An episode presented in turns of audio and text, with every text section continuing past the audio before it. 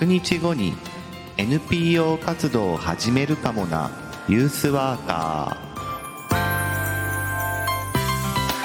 おはようございます。3月24日金曜日朝7時名古屋からお届けしています。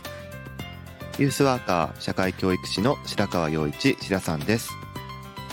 若者の成長や社会参画福祉働くことなどの日常生活全般に関わりながら居場所づくりや地域づくりなどをしたり若者のコミュニティや意思決定を支え彼らが社会の一員になっていく手助けをする仕事をしたりしています。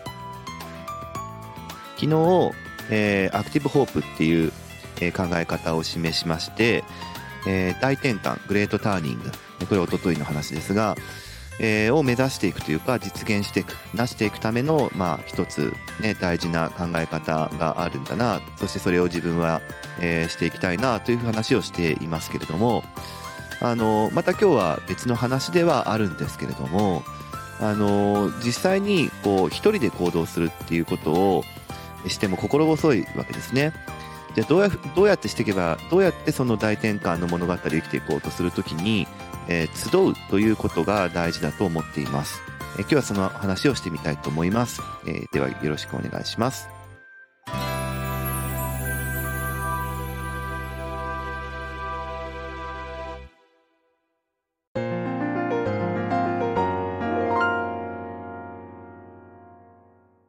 一人で何か目指したい未来を実現していこうっていうのはとてもまあしんどいというか、なかなかできるものではないというか、逆にできてしまうとそれって何かね、怪しいというか、本当かなという感じもするわけですけれども、あの、実際に自分がこう、実現したいなという未来を作っていくためにどうすればいいかってことを考えると、やっぱりこう、いろんな人と一緒にやっていくことだと思うんですね。で、じゃあいろんな人たちとどういうふうにやっていくか、どういうふうに始めるかという話、えー、をするときに僕がいつも思い起こすのは、あの、アート・オブ・ホスティングという考え方というかアプローチなんですね。で、アート・オブ・ホスティングって何かという話を、えー、する前に、えー、一つエピソードを話したいというか、あの、我々の業界では有名なエピソードを話してみたいと思うんですけど、それこそ昨日、おとといで、えー、お話をしているジョアンナ・メイシーというですね、えー、まあ、環境哲学者、えー、社会運動家としてもう50年以上ずっと活躍している、まあ、おばあちゃんではないですけども、えー、の方の話をしたいなと思ってるんですね。で、ワークショップ業界と言えばいいのかな、ファシリテーションとかワークショップ業界で、まあ、すごく超有名な、えー、方に、えー、中野民夫さんという方がいるんですね。名前ぐらいは聞いたことあるんじゃないかなというふうに思いますけれども、えー、まあ、中野民夫さんという、えー、方が、えー、っとですね、昔、こう、ジョアンナ・メイシーと、えー、出会ってお話をしたっていうエピソードがあるんですよ。で、それは何かっていうと、あのー、1990年代後半に、えー、湾岸戦争という、まあ、戦争がありました。で、えー、当時中野民夫さんはですね、その、こう、まあ、平和活動ではないんだけれども、その湾岸戦争の時に、えー、自分たちが戦争をこう食い止めるというか、戦争反対というかね、えー、をするために、まあ、遠いこう、ね、国の話というか、日本で起こってる話ではないですから、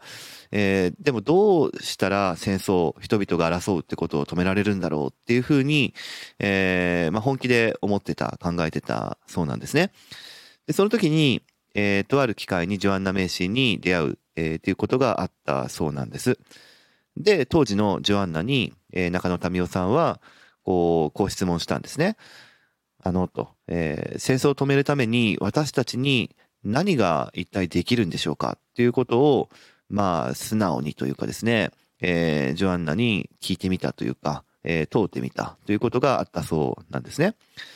で、ジョアンナは何て言ったかというと、えー、こう答えた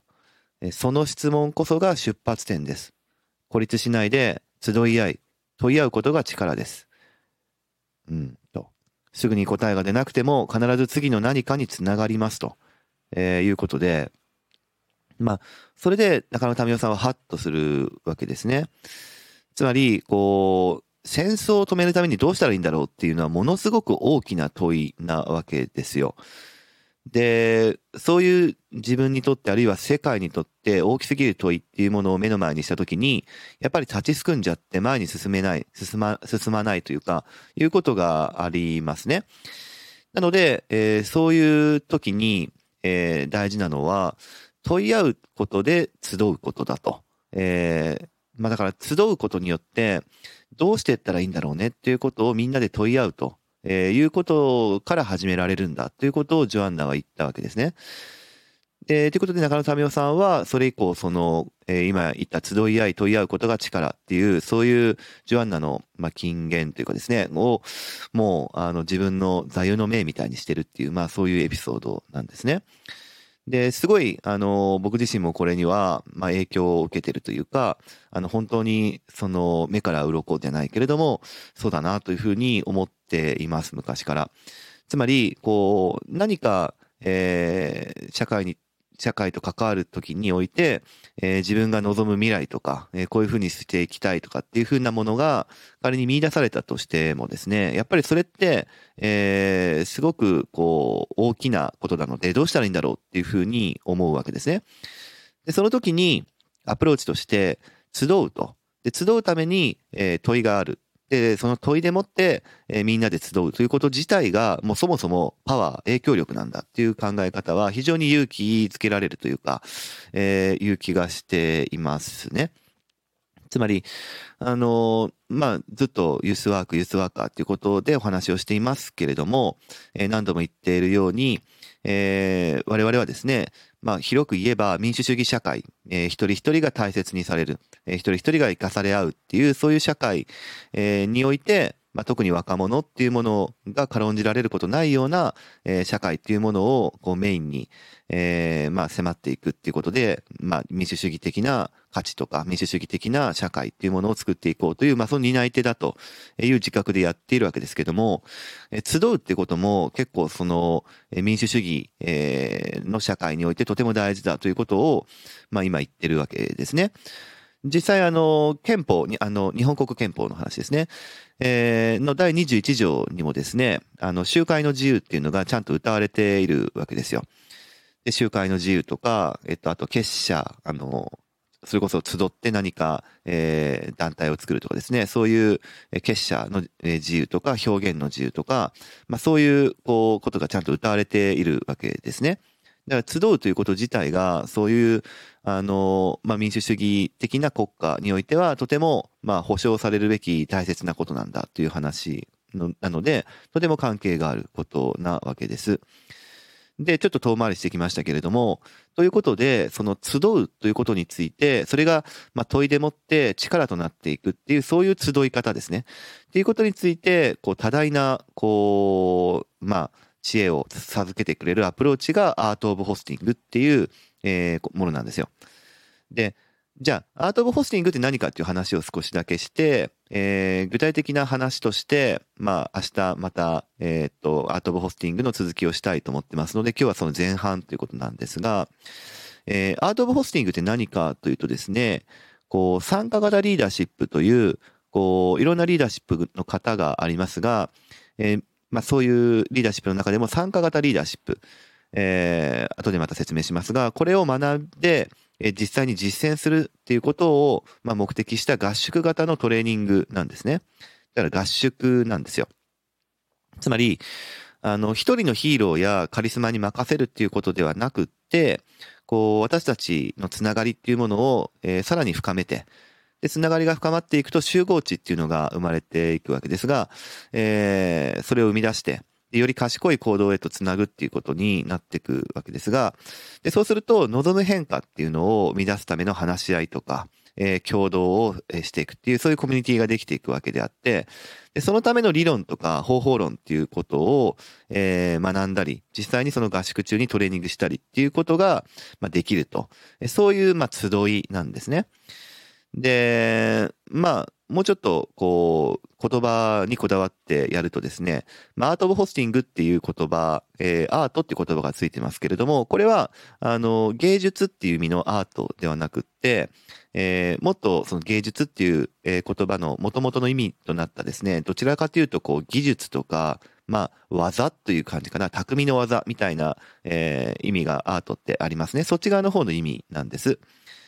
で、まあ、正式名称がもうちょっと長くてですね、えー、 Art of Hosting, and というふうに続くんですね。 Art of Hosting, and, Harvesting、えー、 Conversations That Matter かな。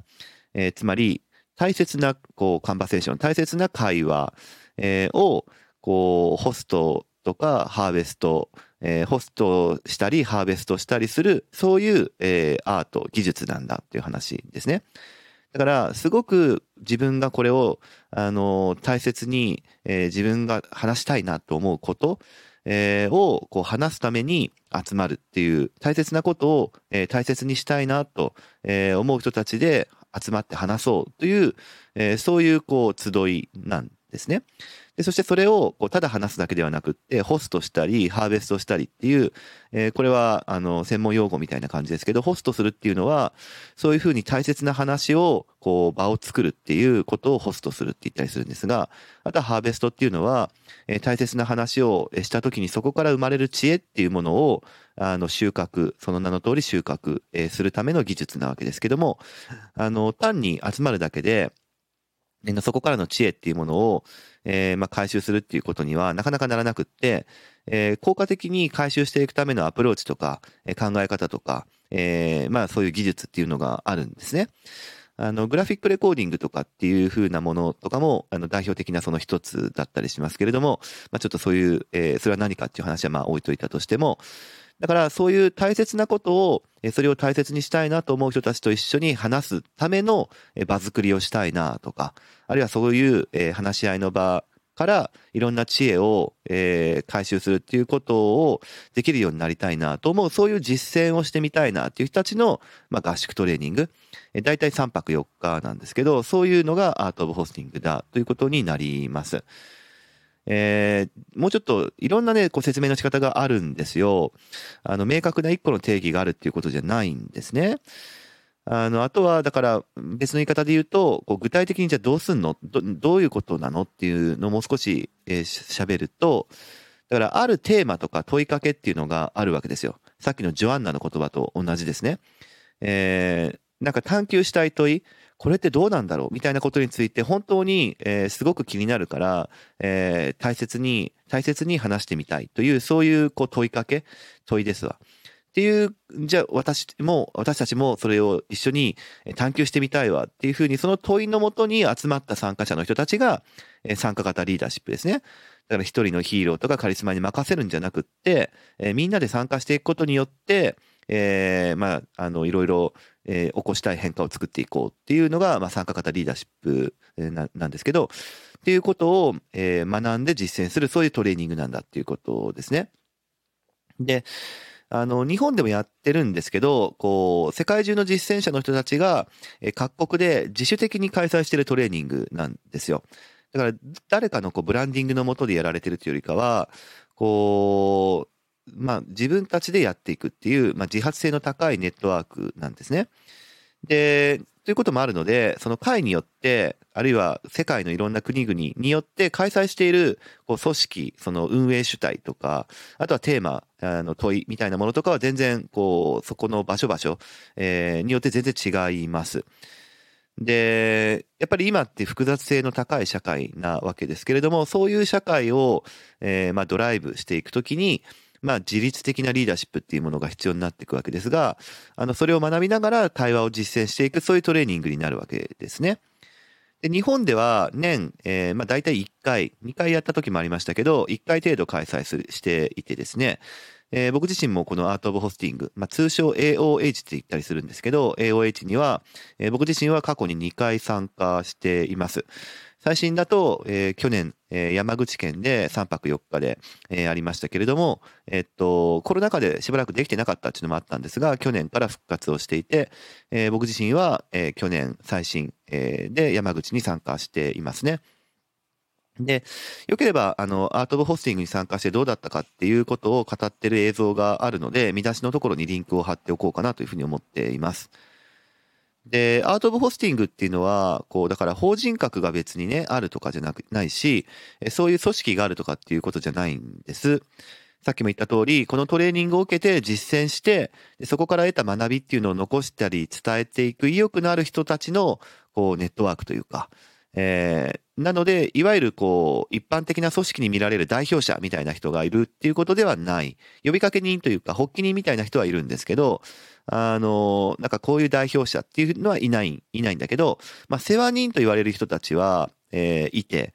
で、日本における世話人っていう中でずっと年一ぐらいでやってる、そのアート・オブ・ホスティングの世話人をやってる方は、えー、まあ僕の、えっと、生まれた、えー、北海道っていうところがありますが、えー、そこの札幌の方なんですね。え知り合いの方なんですが、えー、が代表というか、まあ代表というか世話人ですね。を務めてくれているという感じです。で、その、えー、彼女が、えー、っと、まあ、一生懸命ですね、このアート・オブ・ホスティングっていうものを、えー、日本でやっていくときに、え、その仲間たちと一緒に、えっと、活動している主体が、日本の場合だと、こう、アート・オブ・ホスティング・ジャパンっていうのがあるんですけれども、なので、そこの辺の状況を、えっと、ホームページとか見たらわかるかなというふうに思っています。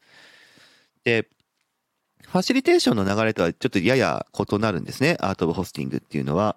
あの、アート・オブ・ホスティングはもともとね、すごい、古い歴史を、あの、持っていますけども、どっちかというとアート・オブ・ホスティングっていうのは新しい、潮流です。複雑系科学っていうところに根ざしているので、あのそこまあ、要は複雑性が高い社会に対してどういうふうに私たちは、えー、そこを、まあ、賢く生きていったらいいんだろう、知恵を集めていけばいいんだろうっていう、まあ、そういう発端になっていくわけですね。あの、簡単に歴史だけ紹介すると、あの、1990年代の終わりに、それ、そのさっき言った複雑系の社会っていう、複雑系の科学っていうその知恵でもって、えー、この現代の社会を生き抜いていくためにどうしたらいいんだろうっていう、えー、それに効果的にアプローチする対話の方法っていうのが結構生まれてったんですよ。それこそ日本だったら一番流行ったのはワールドカフェっていう対話の方法なんですけど、あの、そういう方法などが、えー、結構、まあ、知見が集まってきていてですね。じゃあ個別の方法だけじゃなくって、それらをちゃんとこう統合して、えー、実践の集合体として、こうなんか見出したいなっていうふうに思った人たちで始め始まった実践がアート・オブ・ホスティングなんですね。で、まあ、いろんなこう国でアート・オブ・ホスティングは開催されました。だからそういう対話の方法とかを実践する、えー、人たちのネットワーキングとして始まっていったっていうことなので、まあ、北米とか、まあ、カナダ、ブラジル、えー、フランス、オーストラリア、フィンランド、スウェーデン、ニュージーランド、えー、結構個人的にはあの欧州で展開しているこうアート・オブ・ホスティングとかっていうのはかなり着目すべきだなというふうには思ってるんですが、まあっていう、まあ、いろんな国で実践的なスキルを学んでそれを身につける機会として世界中で実施されてきたわけですね。日本では、えっ、ー、と、最初にあったのが2010年です。東日本大震災の1年前にあって、で、まあ、たまたま東日本大震災の前の年にやったその実践が、えー、次の年、2011年の時には、えっと、やはり重要な話っていうのは、えー、震災が起こった日本、えー、っていうところに対して、これから私たちはどうしていったらいいんだろうっていうことを、まあ、考えるために集まったっていうふうなものとして、えー、かなり着目されていくんですが、実際に1回目があったのは2010年っていうことですね。で、持ち込まれた、その、日本に持ち込まれた時に、えー、大事だった、その主体は、えー、まあ、ベルカナ研究所っていうところが、えー、と、あるんですけれども、そのベルカナ研究所っていうところの、え当時所長をやっていた、そのボブ・スティルガーっていう、これも、あの、ファシリテーションの業界の中では、え、かなり有名な方ですけども、ボブがですね、えー、2010年とか11年とかには来てもらってですね、えー、彼などから、まあ、いろんな知見を授けてもらいながら、アート・オブ・ホスティングっていうのが、えー、まあ、日本にも周知されるようになったんですけど、僕自身も、あの、ボブとはすごく、こう、なんていうかな、えー、なんかすごく困った時に、えー、ボブだったらどう考えるかなとかっていうふうに考えるぐらいには、えー、自分の中に影響を与えてくれた一人なんですけれども、えー、当時のベルカナ研究所の所長だったわけですね。で、ベルカナ研究所っていうのは、その、本当に、えー、地域コミュニティの中に、あの、まあ、ファシリテーションもそうなんですけど、ホストというね、えー、人々をこう、しっかりえ大切な話をするための場作りをするっていうスキルというか、え技術をどうしていったらいいんだろうなというふうに、え考えて、え世界中で実践していったとても有名な、まあ、えっと、組織なんですけれどね、えー、になります。ベルカナ研究所っていうのはね。はい。というような歴史があります。あの、まあ、いろんな話をしていますけれども、まあ、とにかくですね、こう、自分が望む未来を作っていこうとするときに、えー、問い合ってそこから集うということ自体が、実は、えー、もうすでにそれが始まりなんだっていうことなんですね。だから何かのこれこれを達成するために集まろうっていうことから考えなくてもいいっていうことなんですね。えー、この実践の話も、あの、あさってできればなというふうに思っているんですけれども、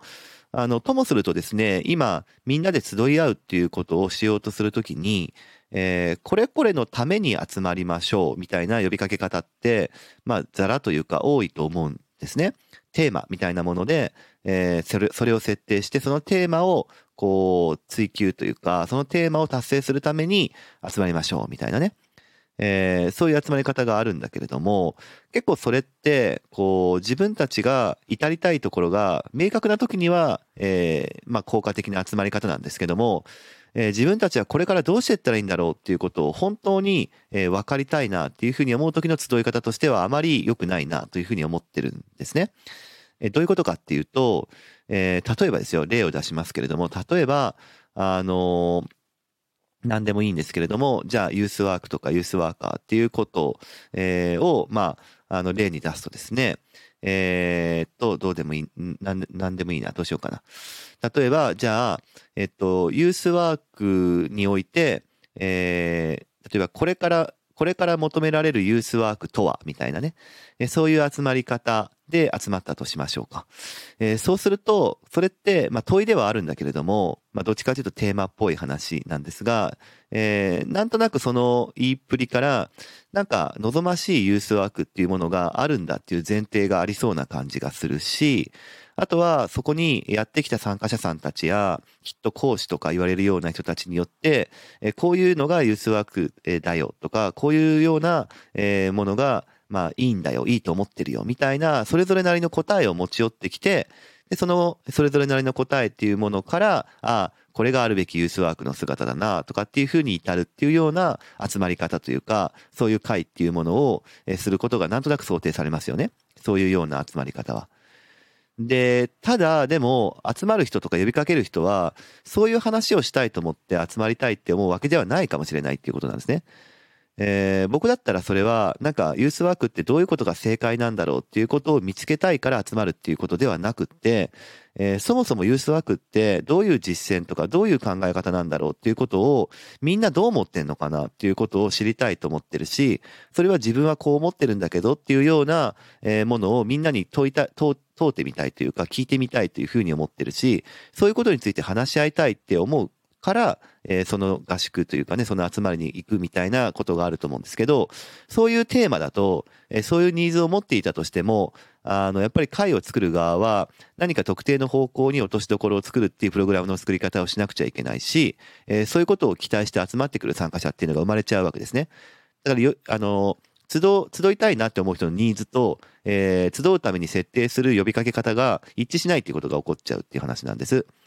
で、アート・オブ・ホスティングっていうのはもっと素朴です。えー、呼びかけの問いっていうのがしっかりあって、えー、こういうことについて、えー、みんなで問いたい、つまり聞き合いたい、話し合いたいっていうことがあれば、えー、そういうふうに来てくださいというふうな呼びかけ方をするんですね。だから今の話でいくと、あのーもう、もうちょっと長い呼びかけになると思いますね。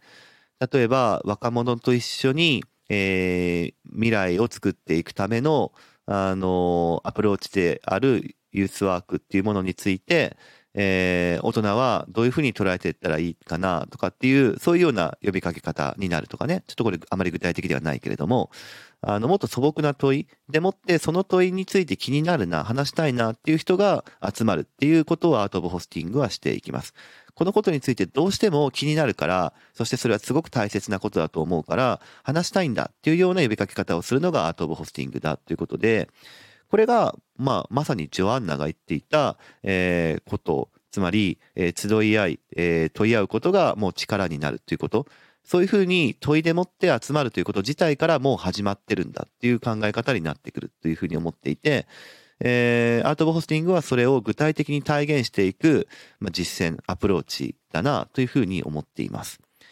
で、その集い合い問い合うっていうことから、えー、どういうふうな私たちはつながり方ができるのか、そしてそれが発展できるのかっていう考え方が、えー、アート・オブ・ホスティングっていう、まあ、いろんなこう理論とかもあるんですけども、えー、知恵として詰まってるんですね。明日はその中でも、こう、代表的な、まあ、フレームワークではないんだけれども、え実際に集い合って問い合うっていうことから何が始まって、どう展開されうるのかっていうことについての理論っていうのが一つあって、これ私たちが、えー、ネットワークしていろんなことを始めていこうとするときに非常に、えー、役に立つアプローチだと思っていますので、えその話を明日しようかなというふうに思っています。